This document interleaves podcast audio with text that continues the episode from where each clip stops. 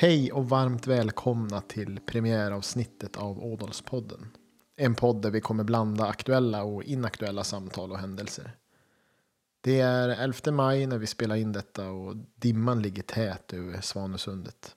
Det här första avsnittet viger vi helt åt Ådalshändelserna och med oss har vi historieprofessor Roger Johansson som har skrivit boken Kampen om historien, Ådalen 1931. En bok som för övrigt precis nu har kommit i ny utgåva. I den får du en fördjupning i ämnet och också en tydligare bild om hur händelserna formade Sverige till ett mer modernt land.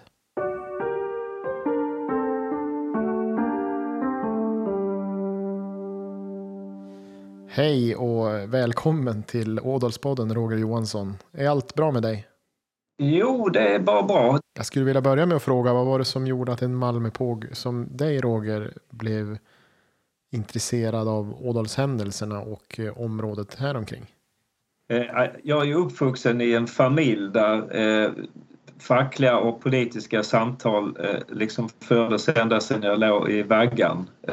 Så att det finns ju en, ett intresse liksom från barn. Jag är uppvuxen i en sån familj kan man säga, en sån släkt framförallt. Eh, Eh, så att eh, intresset för arbetarhistoria eh, har ju funnits sedan sen barnsben.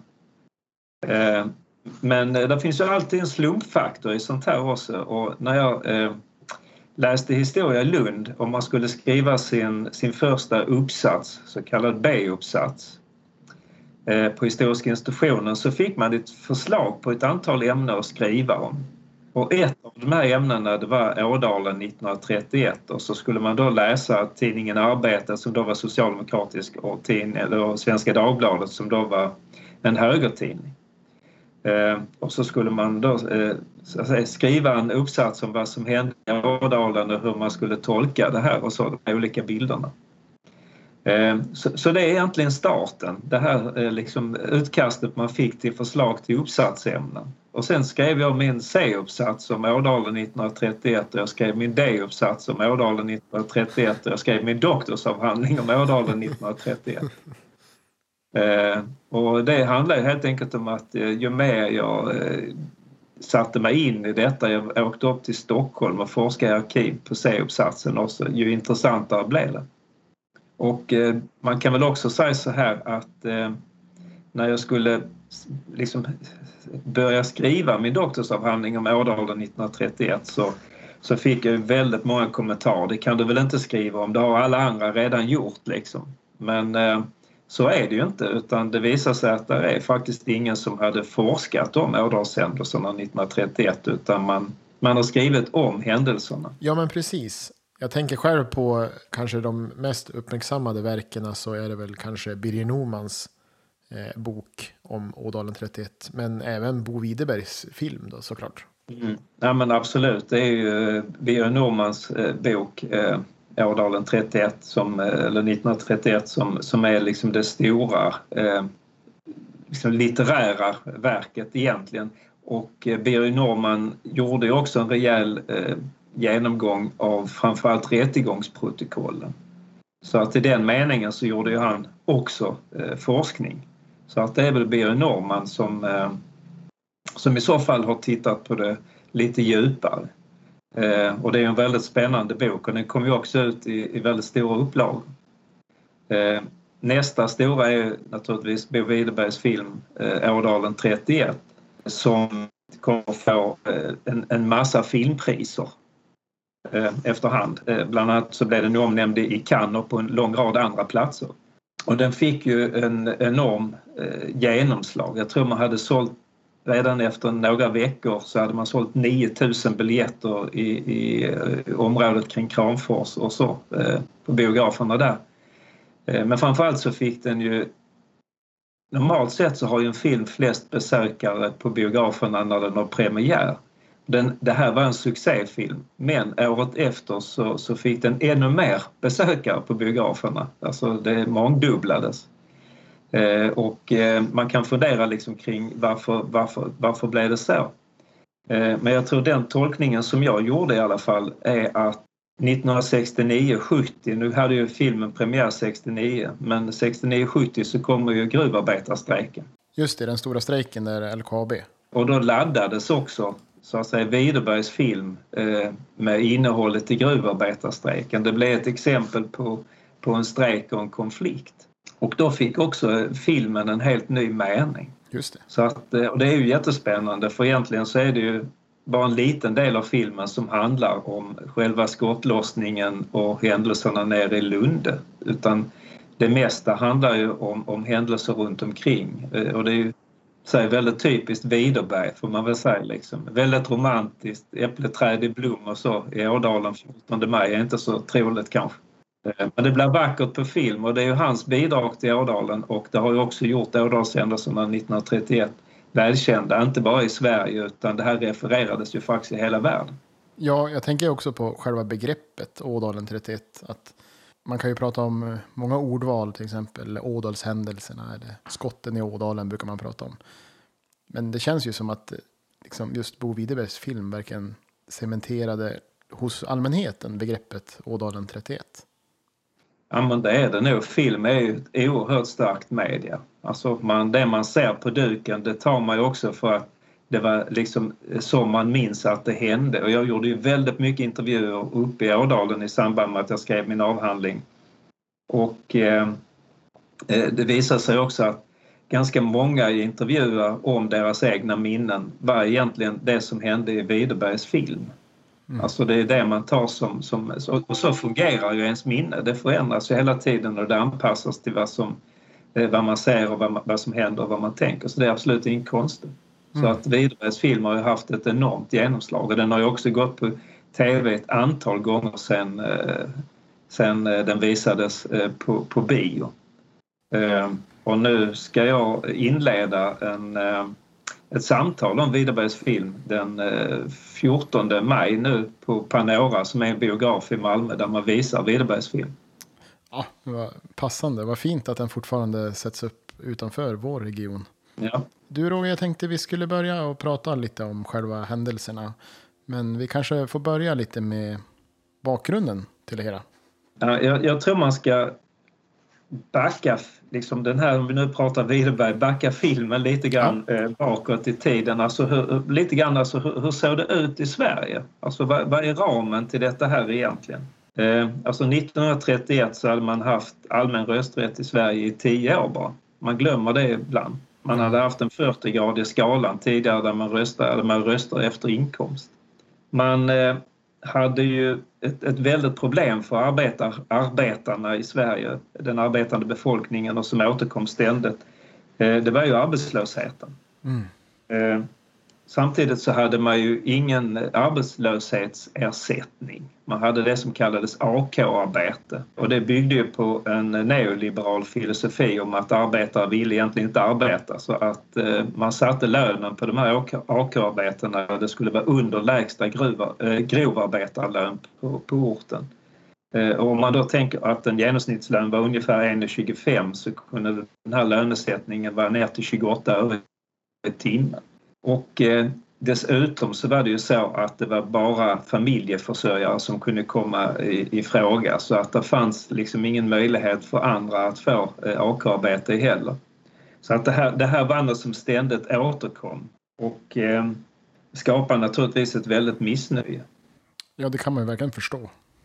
Också så är ju Sverige, liksom man tänker sig Sverige som en en ganska trygg och stabil parlamentarisk eh, nation mm. så var det ju inte så utan tittar man på åren från den allmänna rösträttens införande 1921 fram till, till 31 så, eh, så är det ju faktiskt så att man byter regering varje år. Så att den här stabila liksom, eh, bilden av Sverige den fanns inte då, så, så ska man nog säga. Just det, det var då ja, det var både Hjalmar Branting och, och Ekman och andra som turades om med minoritetsregeringar och koalitioner där. Men det är också så att man eh, återkom ständigt med löne, eh, krav på lönesänkningar och det är det som händer i Ådalen sen. Och eh, när inte fackföreningarna gick med på det arbetarna så lockoutar man arbetarna. Så det man kallar strejker är ofta egentligen lockouter där man sen svarar liksom eh, och drar in andra fabriker i koncernen i strejker. Liksom. Så att det är ofta där det börjar. Det var ju då också vanligt, ska, man, ska jag säga, att Svenska arbetsgivarföreningen hade ju en egen organisation, Sortaxkommittén, som eh, organiserar strejkbryteriet och skickar strejkbrytare runt om i landet. Eh, och det där väckte ju ett väldigt missnöje naturligtvis. Alltså här står man, man tar brödet och munnen på, på de som är lockoutade och strejkade. Och det där liksom leder ju såklart till missnöje och i många konflikter då så kallas militär trupp in. Mm. Så det som hände nu i Ådalen i maj, det hade hänt tre veckor tidigare i Halmstad i Brädgårdskonflikten. Det var ingen som blev, blev skjuten så att säga men det var militär trupp i Halmstad eh, för att skydda eh, strejkbrytarna. Så att det här är liksom ett återkommande scenario egentligen. Just det, och då kan man ju säga att militären är ju faktiskt där på statens order, eller länens order i det här fallet då. Oh ja. För att skydda just arbetsgivarnas intressen. Ja, det är ju landshövdingen som rekvirerar strejkbrytarna, alltså till länen. Ja, precis. Så att eh, det är ju statens eh, sätt att skydda strejkbrytarna. Ja. Så, så kan man säga. Och det där upplevs ju naturligtvis som oerhört eh, provocerande och orättvist från arbetarnas sida såklart. Men det här betyder ju också att eh, Sverige vid den här tiden är det landet i världen faktiskt som har mest konflikter på arbetsmarknaden av alla länder. Eh, och det passar inte heller in i den här bilden av eh, det lugna och fredliga Sverige så att säga. Men de här konflikterna de, de eskalerar och trappas upp hela tiden. Liksom. Eh, och där finns ju en uttalad målsättning också från Svenska arbetsgivarföreningen att eh, försöka krossa den svenska fackföreningsrörelsen vid den här tiden. Just det. Hur skulle du säga att den svenska fackföreningsrörelsen var organiserad på den tiden? Var det liksom en ganska stark rörelse eller var den väldigt splittrad? Ja precis. Nej, men eh, den svenska fackföreningsrörelsen vid den här tiden är ju en av de mest välorganiserade i världen och, och oerhört eh, stabil så att eh, det gör ju också att, att de här konflikterna kan vara alltså under väldigt lång tid. Det är konflikter som bara är ett och ett halvt, två år därför man kan hålla ut länge. Mm. Det här, det här liksom kännetecknar helt enkelt den svenska arbetsmarknaden kan man säga. Går man sen till Ådalen så så det som händer nu 1929 det är ju börskraschen. Just det, med start på Wall Street. Och det där eh, resulterar ju också i att eh, det är ju framförallt exportindustrin, trä, pappersmassa och så vidare som drabbas. och det här är ju den största industrin i Ådalen. Mm. Så att eh, arbetslösheten i flera avdelningar kommer ju upp i 50 procent. Jag har också hittat i protokoll där man har kommit upp i 80 procent. 85 procent av, av medlemmarna. Så att eh, det där slår ju oerhört hårt. Och jag hittade ett protokoll också eh, från eh, Alnön utanför Sundsvall. Eh, för det här betyder ju också att man, eh, man har helt enkelt inte mat. Och då står det så här i protokollet. I påskhelgen under kommunfullmäktige sammanträde så meddelade kommunalnämndens ordförande att allt som fanns i kontanter var 2 kronor och 50 öre. 3 000 kronor fanns i skuld till olika affärer mot matlappar. Eh, och nu hade man liksom önskat, eller man hade äskat från kommunen att man skulle kunna få fler liksom matlappar att dela ut men eh, handlaren där vägrade för att han litade inte på att inte kommunen gick i konkurs helt enkelt så han ville ha liksom borgenärer om man skulle göra det. Så det, det här berättar ju någonting om situationen, alltså det är en sorts inramning till vad som händer sen i, eh, i Ådalen. Ja, det finns en stor frustration där. Och du, du frågar då liksom om, om inledningen till, eh, till den här konflikten och då, då kan man väl säga så här att, att den är liksom en inledning på en konflikt som eh, massor av andra i Sverige vid den här tiden. Den är inte unik på något sätt utan den startar ju Precis. på sommaren 1930 egentligen. Eh, och då är det Marma Långrås eh, aktiebolag och sulfitfabrik som eh, begär eh, lönesänkningar. Och det går inte eh, fackföreningsrörelsen med på. I samband med det så tar man in strejkbrytare. Och då innebär det också att den här strejken, den liksom det blir också då strejk på Graningeverkens andra fabriker. Alltså så det sprider sig till de andra. Och det är ju samma släkt då Versteg, som, eh, som äger de här eh, fabrikerna. Sen ligger ju skeppningen av massa nere därför det är vinter. Eh, och det här var innan den globala uppvärmningen så då var det is på älven och man kunde inte så att säga komma in med fartyg utan eh, det innebär att då man kan börja eh, lasta pappersmassa till, till våren. Så det är ju anledningen till att det här är i maj nu kan man säga. Och det är ju det man gör då så att säga, man, man lastar pappersmassa. Och det gör man då i Sandviken. Så det där är kan man säga, det är bakgrunden till, till det hela. Och då har man ju tagit in strejkbrytare. Ja, och då när strejkbrytarna kommer, då är det 13 maj då? Ja, de anländer den 12 och så är de då förlagda på Stuvarförläggningen nere i Lunde därför att den, den var ganska enkel att, att liksom skydda med sina plank och så vidare. Just det, då har arbetarna varit i strejk hela vintern eller i fyra månader. Ja, ja. Och hoppas väl kanske nu att våren ska sätta lite press på arbetsgivarna. Ja, så att eh, det som händer nu det är ju då att man, det är ett 60-tal strejkbrytare eh, och en del av dem har ju varit i Halmstad några veckor tidigare. Och det ska kanske också sägas att då direktören för Ångermanälvens stuveriaktiebolag Strömberg, eller Ströberg förlåt, han eh, vill egentligen inte ha hit strejkbrytarna. Därför han liksom meddelar då att det här kommer bara leda till liksom nya, än mer eskalerade konflikter men man vill ha dit de här strejkbrytarna helt enkelt. Den 12 anländer de och den 13 så transporterar man dem med båt till, till Sandvik. Och då kan man väl säga det är liksom nästa del eller nästa akt i den här historien egentligen. Och då är vi inne i 13 maj. Och då är det väl ett första demonstrationståg som, som går till Sandviken? Ja men absolut och det, det är faktiskt två stycken. ja ja, och det är i de tågen som Axel Nordström går. Precis, han går i, i fronten för det ena eh, och det är den här berömda, det liksom nästan ikoniska fotot då för marmarbetarnas seger. Just det. Eh, på banderollen. Eh, men där går också en, och den samlas då i Kramfors på idrottsplatsen och tågar därifrån. Men där går faktiskt också en annan från Sandviken och Veja. Så de, de möts på vägen, de här tågen. Det visste man nog inte om egentligen utan man bara liksom stöter ihop. Eh, och så går man då norrut längs landsvägen mot Sandvik. Då fanns det ju polis där som hade spärrat av och sådär. Men här kommer ju liksom flera hundra människor eh, uppretade naturligtvis. Och eh, man lyfter helt enkelt bara av grindarna och polisen de gör det enda vettiga, de bara flyttar sig. Så att man försöker heller inte hindra någon från att eh, komma in på området. Och när man väl hängt av eh, grinden, så, eh, och det gjorde man därför att låset är också kvar i grinden, man har ju tittat på det efteråt, då flyr ju flera av strejkbrytarna. Några blir då kvar och man tar fångar då, fyra stycken om jag minns rätt, som får gå i täten för det här demonstrationståget med orkester och så tillbaka till Kramfors. Och så får man då stå på en makadamhög i, i, på Kramfors torg och lova att aldrig mer bli strejkbrytare. Vilket man naturligtvis lovar, i alla fall i det Ja, man kanske inte hade så mycket att säga till om där inte. Ja, det här har liksom skrivits mycket om. Eh, och bland annat, har, det är ju bland annat det Birger Norman har tittat noga på i rättegångsprotokollen. För det här leder ju liksom till, till ganska liksom långvariga fängelsestraff. Alltså Axel Nordström döms ju till två och ett halvt års fängelse till exempel. Och han eh, var ju då den som försökte skydda de här strejkbrytarna så att man inte skulle misshandla dem. Men eh, det hjälpte inte han i, i domstolen.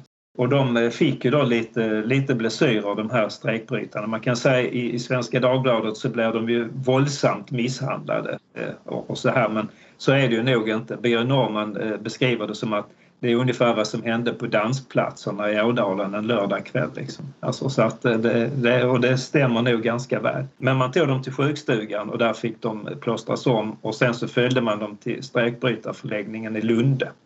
Och då var det meningen att de skulle komma ut med sina resväskor och åka hem, vilket de naturligtvis inte gjorde. Och Axel i det här fallet, då, då vad var det han åtalades för? Eh, ja, det är ju upplopp och misshandel i samband med att man eh, forcerar grindarna och så. Och det är ju det här leder ju också till en eh, rejäl tidningsdebatt när, när domarna väl faller. Och det, det här polariserar ju, alltså Ådalshändelsen polariserar all politisk debatt i Sverige för lång tid framöver liksom, och delvis än idag.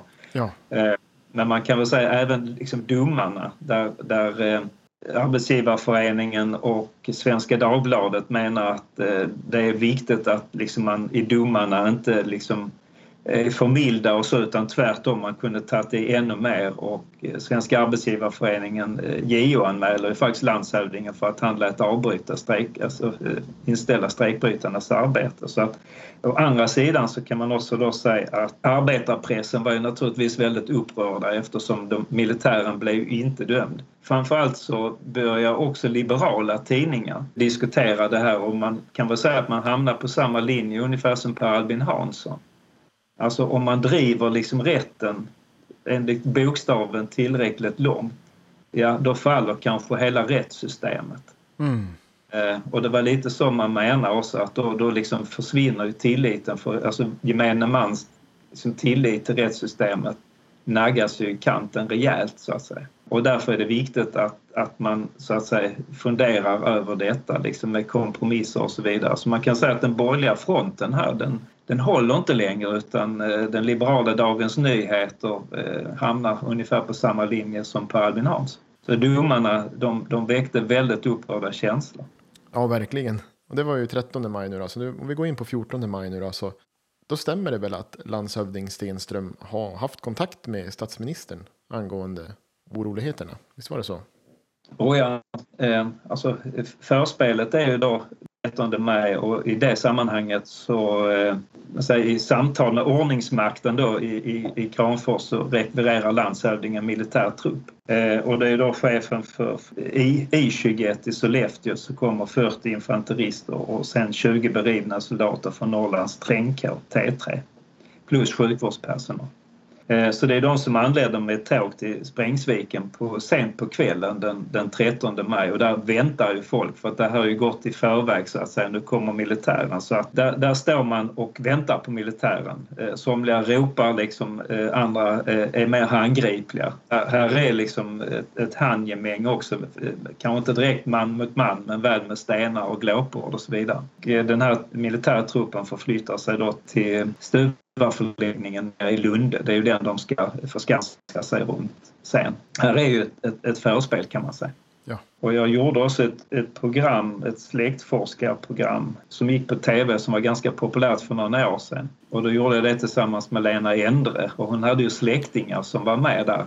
Just det. Och de, det kunde man också följa i, i rättegångsprotokollen och i förhören och så vidare. Så det, det här, här, här var ju mycket folk 13 på kvällen.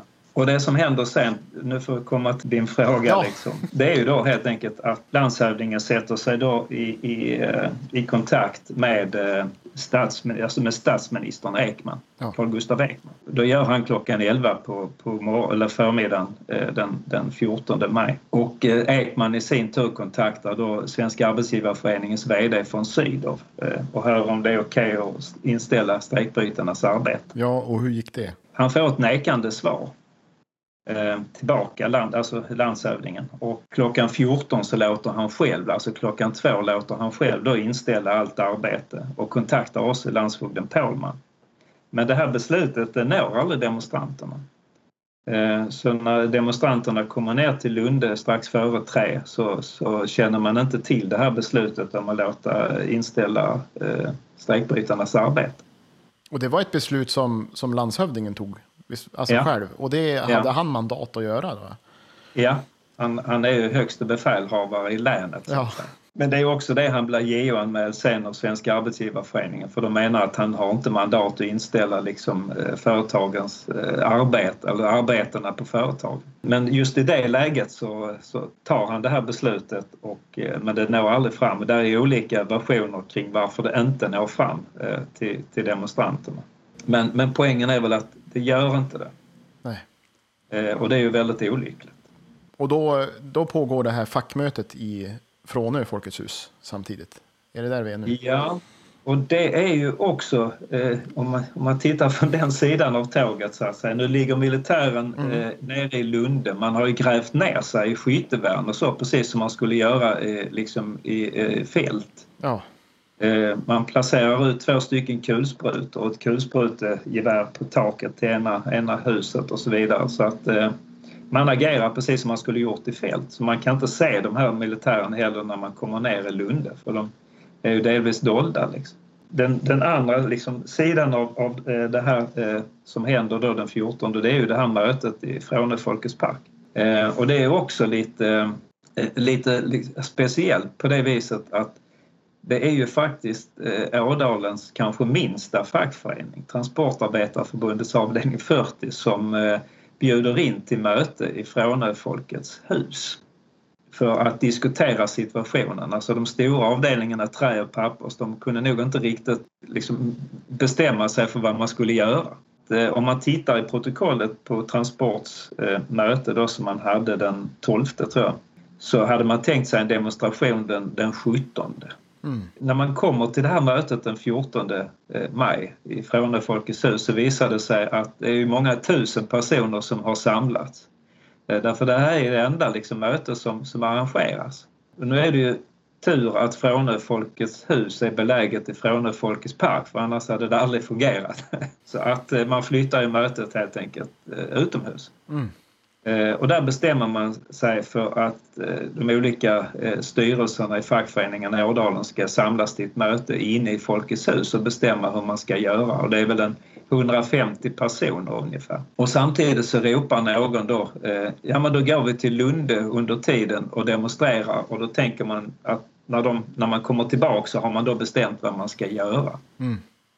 Ehm, så att det är, en, det är en helt spontan demonstration som, som eh, sätter sig i rörelse här med eh, de fackliga standarden då som eh, Pappersindustriarbetarförbundets avdelning, bland annat i Utansjö, men också Socialdemokratiska ungdomsförbundets fana som går i spetsen. Och så går man iväg. Och de som känner till Lunde de vet ju att landsvägen ner till Lunde den svänger ju nere i Lunde och går tillbaks igen. Så där är liksom en gigantisk vändplats kan man säga. Eh, och det är ju precis det som är tanken. Alltså att om man följer den här ner eh, så, så går man förbi och protesterar eh, i strejkbrytarförläggningen och sen går man tillbaks igen samma väg som man kom. Så det är ju, det är ju tanken. Det var så det var tänkt. Och det är ju inte heller så konstigt därför att eh, man fridlyste ju då strejkbrytarförläggningen, alltså det vill säga man fick inte närma sig den men landsväg i Sverige vid den här tiden kunde man aldrig fridlysa. Alltså det var inte olagligt att gå på landsvägen. Det är viktigt att säga för det är en viktig del i det här. Man hade rätt att gå på landsvägen mm. och det var precis det också demonstranterna uppfattade. Så att eh, strax före tre så, så är man eh, nere i Lunde. Just det. Och där finns ju ett, ett liksom annat ikoniskt fotografi eh, av den här demonstrationen som är taget av en faktiskt billig lådkamera som Birger Edberg eh, fotograf till. Det här eh, har det också varit mycket diskussion om. Vem, vem tog det här fotot och, egentligen och sådär men det såldes nog vidare till en, en eh, mera känd fotograf i Ådalen sen som är ägare, blev ägare till fotot. Men eh, det var nog Birger Edberg som tog det. Eh, och här ser man det här eh, långa demonstrationståget eh, på väg. Och det är ju egentligen ett rätt fridfullt och vackert foto. Och hade man inte visst vad som hände några minuter senare så, så hade det fått vara det. Men det här fylls ju med en helt annan dramatik eftersom vi vet vad som hände. Och då kommer ju tåget fram till Lunde då, och stöter väl på militär på häst, visst är det så?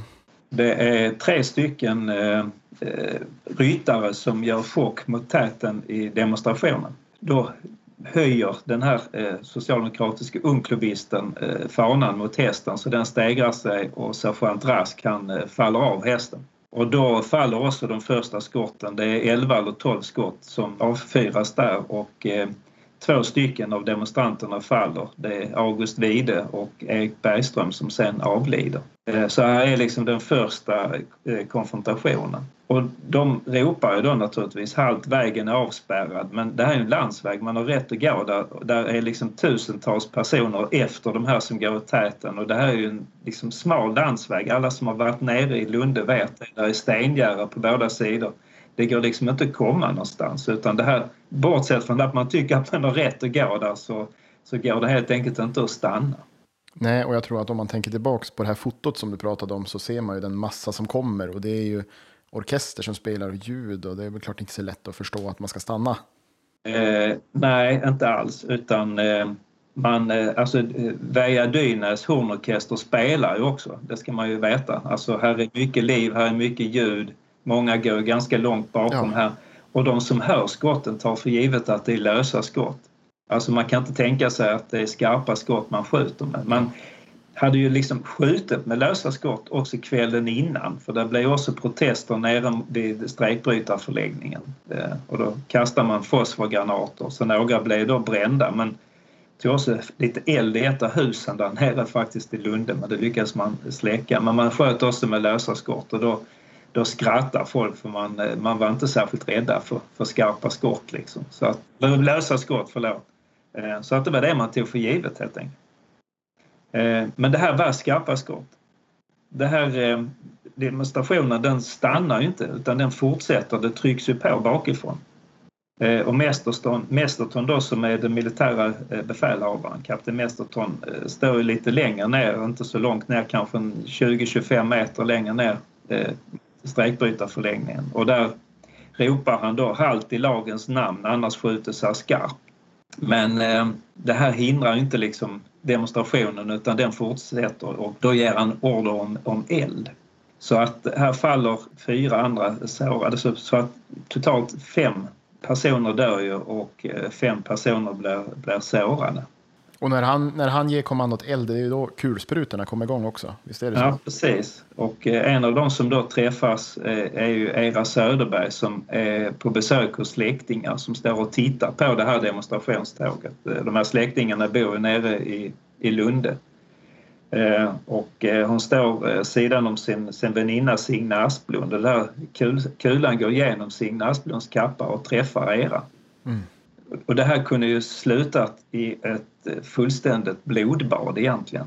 Men eh, då eh, är det så här att Tor Andersson som spelar i orkestern, han blåser ju då eldupphör. Han hade ju gjort militärtjänst.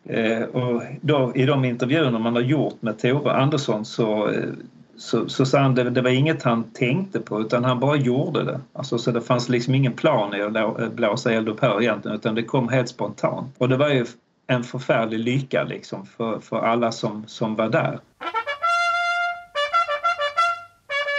Och då kan man ju tro att Tore blev någon form av hjälte, men du kanske kan berätta lite vad som, hur han egentligen blev? Alltså, otack är ju världens lön. Ja.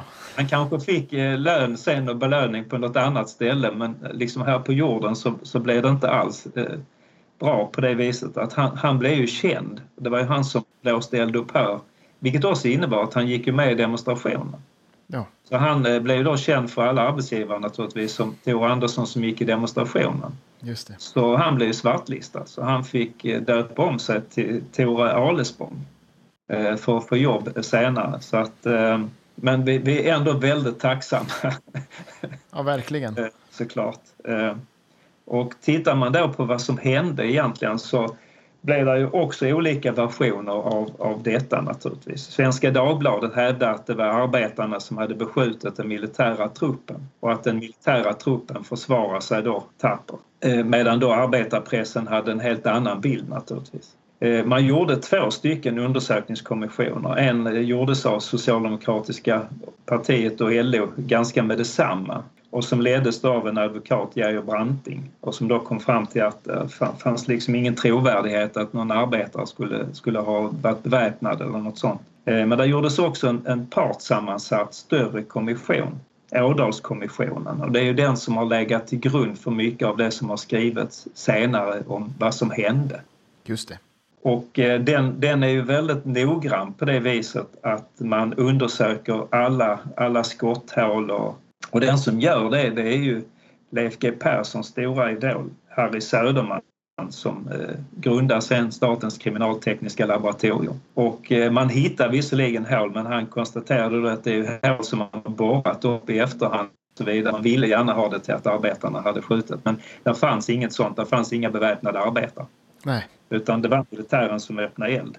Det är det ena. Det andra är ju då att man eh, har sagt att eh, det var värnpliktiga, de blev nervösa, eh, alltså man eh, eh liksom blev, blev helt enkelt eh, rädda när, när den här eh, demonstrationen närmade sig. Men här fanns inga värnpliktiga.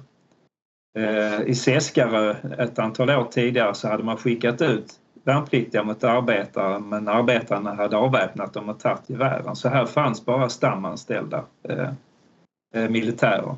Så att eh, det där stämmer inte. Och man har också då sagt att eh, man sköt för att skrämmas, inte för att träffa utan här är ju då stengärd och så, så det är ju rikoschetter och så som träffar.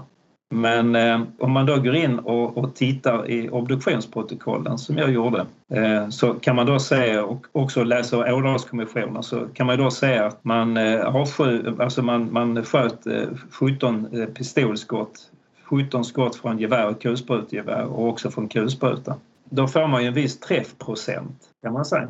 Ja. Träffprocenten ligger ungefär på, på 30 procent. Och eh, jag kan ingenting om det så jag tog kontakt med arméns eh, vapenofficer Sivert Salström den gången och frågade liksom hur eh, sju av elva, elva träffar är ju då direktskott.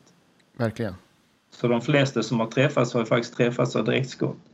Ehm, och då menar han att, att det är ungefär så man ska träffa i fält. Alltså man, man blir nervös, man blir stressad så man träffar ju inte alla liksom så att säga men man, man har ändå en ganska hög träffprocent som ligger mellan 30 och 50 procent och det stämmer ju väl med vad som hände nere i Lunde. Man kan säga att det var, det var väl skott som inte var ämnade att skingra utan det var ämnade att träffa kan man säga. Man, man handlar som man skulle gjort i, i, i strid helt enkelt. Mm. Eh, och ett annat exempel på det, det, är ju då att man hade också en sjukvårdsavdelning med sig. Just det. Och här låg ju de människor som var träffade, både sårade och döda. Eh, men man ryckte inte ut för att hjälpa någon utan det, arbetarna fick själv bära bort eh, de som var sårade och döda. Så man handlar ju även där som man skulle gjort i fält. Alltså man rycker inte ut för att ta hand om fiendens soldater. Liksom. Och då, då får man ju liksom tänka lite grann kring hur, hur, ska man förstå detta här då? Det är ju inte så att militären per definition är elaka eller alltså det handlar inte om det. Nej. Då, då landar man liksom fel i tanken utan man, man får förstå liksom själva situationen runt, alltså hur förstod den här militära truppen de här arbetarna som, som närmar sig? Och nu är vi i, eh, alltså i början av 30-talet, alltså det är ganska reaktionära tider. Just det. Eh, runt om i, i Europa så finns det ju fascistiska, eh, alltså med Mussolini-diktaturer, där finns eh, militärdiktaturer i en rad länder. Man har Dapo-rörelsen i, i Finland. Eh, några år senare så tar Hitler makten i Tyskland och så vidare. Så där, här är ju sådana stämningar. Och det är ju de stämningarna, menar jag, som sprids inom, inom den här militära truppen. Och det finns också en hel rad vittnesmål kring detta. Om man bedömer det då som att de här arbetarna i Ådalen de är tränade i, i, eh, i militära skolor i Sovjetunionen och, och, och liksom, det är hela den här bilden. När man beskriver den här fanan som man då har hissat i Frånö Folkets park inför det här mötet så beskriver man den som en Sovjetröd fana. Alltså hur nu en Sovjetröd fana skiljer sig från en annan röd fana det kan man ju fundera över men det är ju det man ser. Och läser man då de här militära vittnesmålen så, så, så ser man om igen han stack ner handen i fickan så som för att ta upp en pistol. Just alltså man läser in situationer som inte finns som jag tror man kan känna igen sig om man går i någon någon mörk gränd och möter någon sent en kväll som ser lite farlig ut så, så läser man in saker som kanske inte finns. Liksom. Och det, det, är den bilden som, som den militära truppen bär på av, av de som närmar sig. Alltså som en fientlig trupp och man tolkar det också som ett fientligt anfall och beskriver det som skickliga militära rörelser och så vidare. Just det. Om vi sen då börjar kolla lite på efterföljderna så ser vi här 1932 så blir det ju riksdagsval igen. Eh, hur skulle du säga att liksom tongångarna i, i ehm, politiken och så där formades liksom av de här händelserna efteråt? Och påverkade det valrörelsen om man säger? Alltså det som händer efter skotten det är ju att eh, liksom allting polariseras och radikaliseras man, eh, man skickar ju bort inte bara strejkbrytarna med, med, med jagaren Nordenskjöld tillbaka till Stockholm. Man skickar också iväg, eh, eller sagt man, man eh, håller inne alla poliser så. Det är ju fackföreningarna som, som håller ordningen i Ådalen fram till begravningen. Just det. För det, det är väldigt upprörda känslor. Det är ju stora demonstrationer, strejker över hela landet. Kiruna så hålls skolorna stängda. Eh, I Stockholm så samlas 150 000 människor på Gärdet den eh, 15 maj.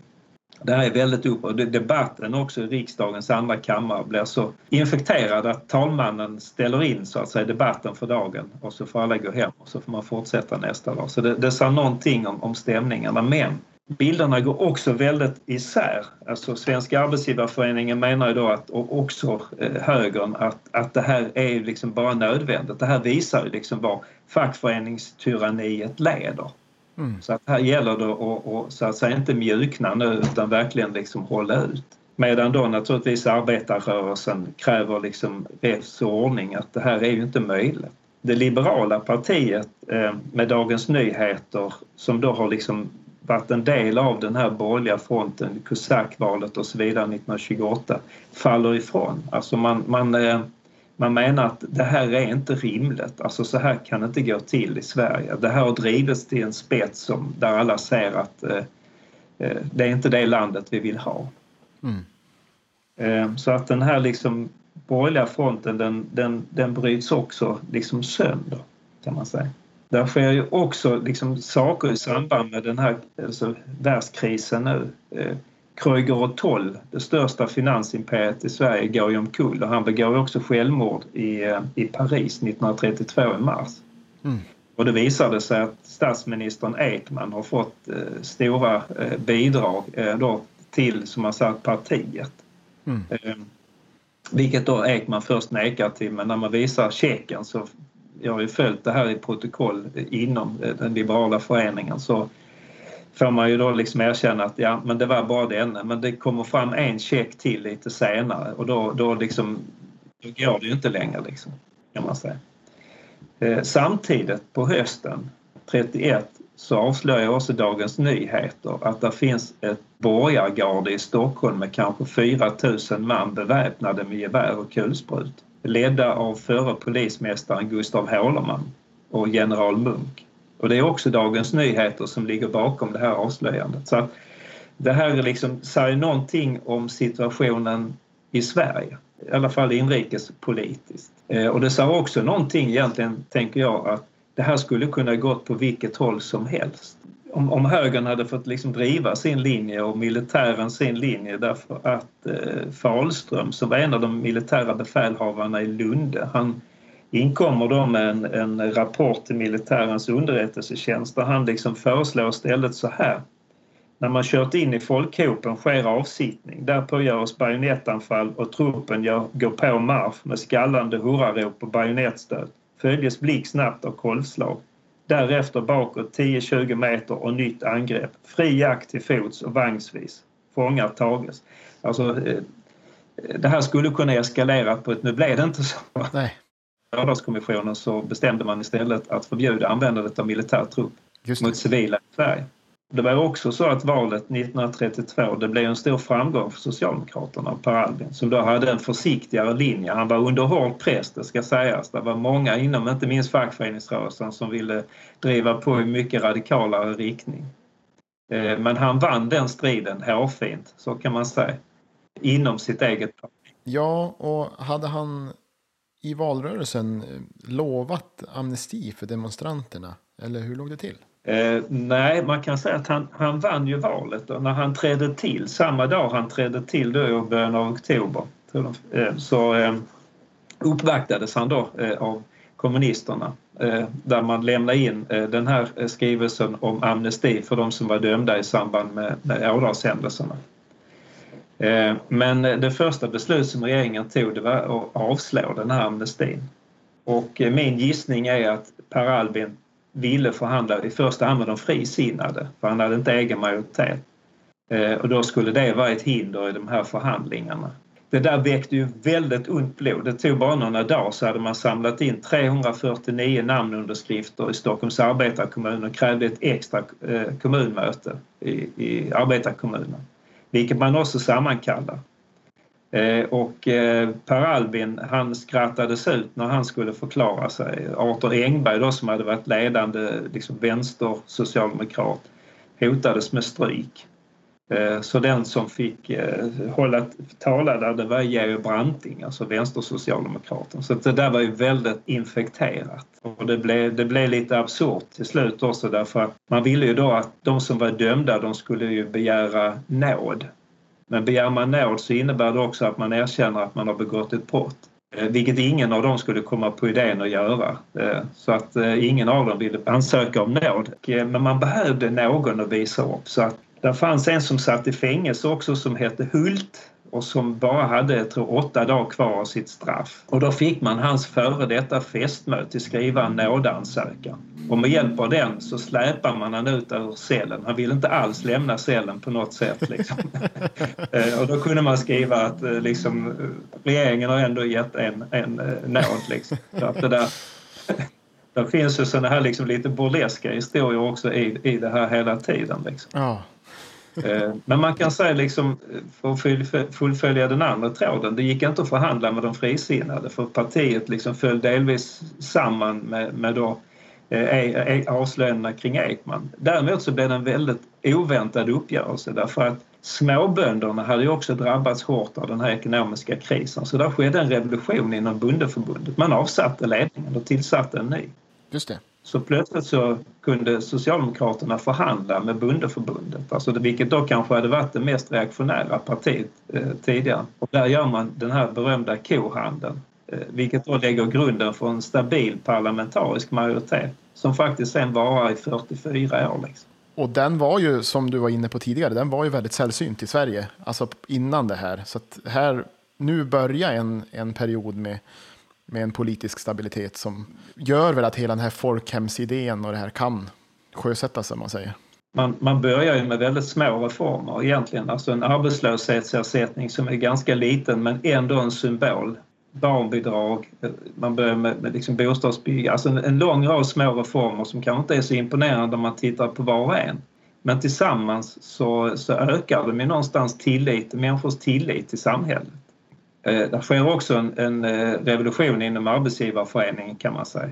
Det var exportindustrin som hade varit ledande där, det var de som var de mer militanta. Hemmaindustrin var egentligen inte intresserad av årslånga konflikter för det innebar bara att folk inte hade råd att handla, alltså man kunde inte sälja något.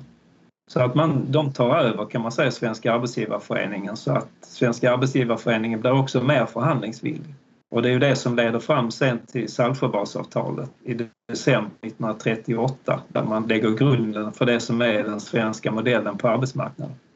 Eh, men då har också konflikterna på arbetsmarknaden minskat så det, de, de är bland de minsta i Europa faktiskt. Ja, men Roger, avslutningsvis här nu då, vad skulle du säga att Ådalshändelsernas arv är och som något som fortfarande präglar det svenska samhället idag? Ja, nej, jag tror liksom själva arvet är ju då liksom bilden av Ådalen. Mm. Alltså hur såg det ut i Sverige innan det blev folkhem? Jo, det var Ådalen. Och eh, det är nog den bilden som är liksom det centrala som man, som man har burit med sig. Och innehållet i den bilden är ju då tanken på att man faktiskt inte använder militärtrupp eh, mot den egna befolkningen. En annan del av den här bilden är ju då att man, man eftersträvar en, en stabil parlamentarisk situation. Eh, och man kan säga en, en, en tredje del i detta är ju då den svenska modellen på arbetsmarknaden där man förhandlar istället för att gå ut i, i årslånga konflikter eller, eh, och där man heller inte tar in strejkbrytare. Eh, så, så kan man nog säga. Ja. Och så skulle jag vilja säga i alla fall. Ja, men fint Roger. Stort, stort tack att du ville ta det här samtalet. Det var jättetrevligt. Men, eh, men också jätteroligt att få lov att, att vara med. Jag tycker det är jätteroligt att ni, ni lyfter, lyfter fram det här. Ja, och hoppas du kan komma upp så vi kan träffas på riktigt. Jätteroligt att komma upp igen om det liksom är möjligt att träffa folk och så. Jag tillbringar ju ganska mycket tid uppe i Kramfors med att göra intervjuer och också vara tillbaka vid lite olika jubileer men framförallt en ganska lång tid där jag lärde känna många människor. Liksom. Ja, jag förstår det. Och en av dem var ju då Astrid som, eh, som var änka efter Bergström som jag intervjuade som, eh, hon var 90 år då, en pigg och vaken dam med blixtrande ögon och, och så här eh, och jag hade tänkt bjuda henne året efter till min disputation. Men eh, hon eh, gick bort strax innan, tyvärr. Hon kom ju hit som ung, ung flicka eh, och de hade ju planer på att öppna en modeaffär så det var egentligen där Erik var på väg den 14 för att ställa i ordning den när han mötte demonstrationen. Liksom. Och då hade de en son och hon var eh, grossess med en, en, eh, en annan, eller ett, ett barn till. Liksom. Mm. Men under rättegångarna så träffar hon Eiras bror och gifter sig med honom. Ibland är världen speciell. Liksom. Livet går vidare på något sätt. Liksom. Det stannar inte upp.